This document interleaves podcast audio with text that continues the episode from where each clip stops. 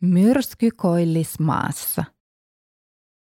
Myrsky koillismaassa on Kalle Päätalon Koillismaasarjan kolmas osa. Teos ilmestyi vuonna 1963 Gummeruksen kustantamana. Kirjasta on otettu uudelleen painos vuonna 2011. Kirjan tapahtumat. Kirjan tapahtumat alkavat talvisodasta ja päättyvät jatkosodan loppuun.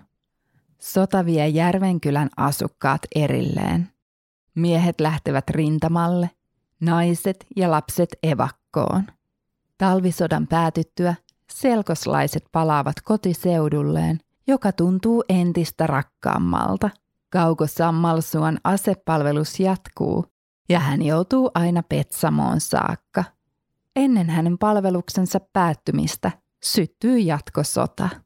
Innostus sotaan on laimentunut ja pian myös saksalaisten aseveljien heikkous paljastuu. Järvenkylään rakennetaan saksalaisten vankileiri, joka avaa selkoslaisille järkyttävän elämän ilmiön.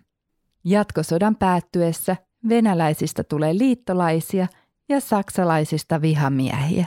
Edessä on jälleen lähtöevakkoon. Myrsky Koillismaassa. Kirjailija Kalle Päätalo. Kieli Suomi.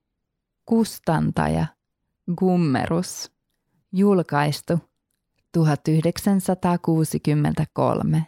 Sivumäärä 545. Sarja Koillismaa. Edeltävä Selkosen kansaa. Seuraava. Myrskyn jälkeen.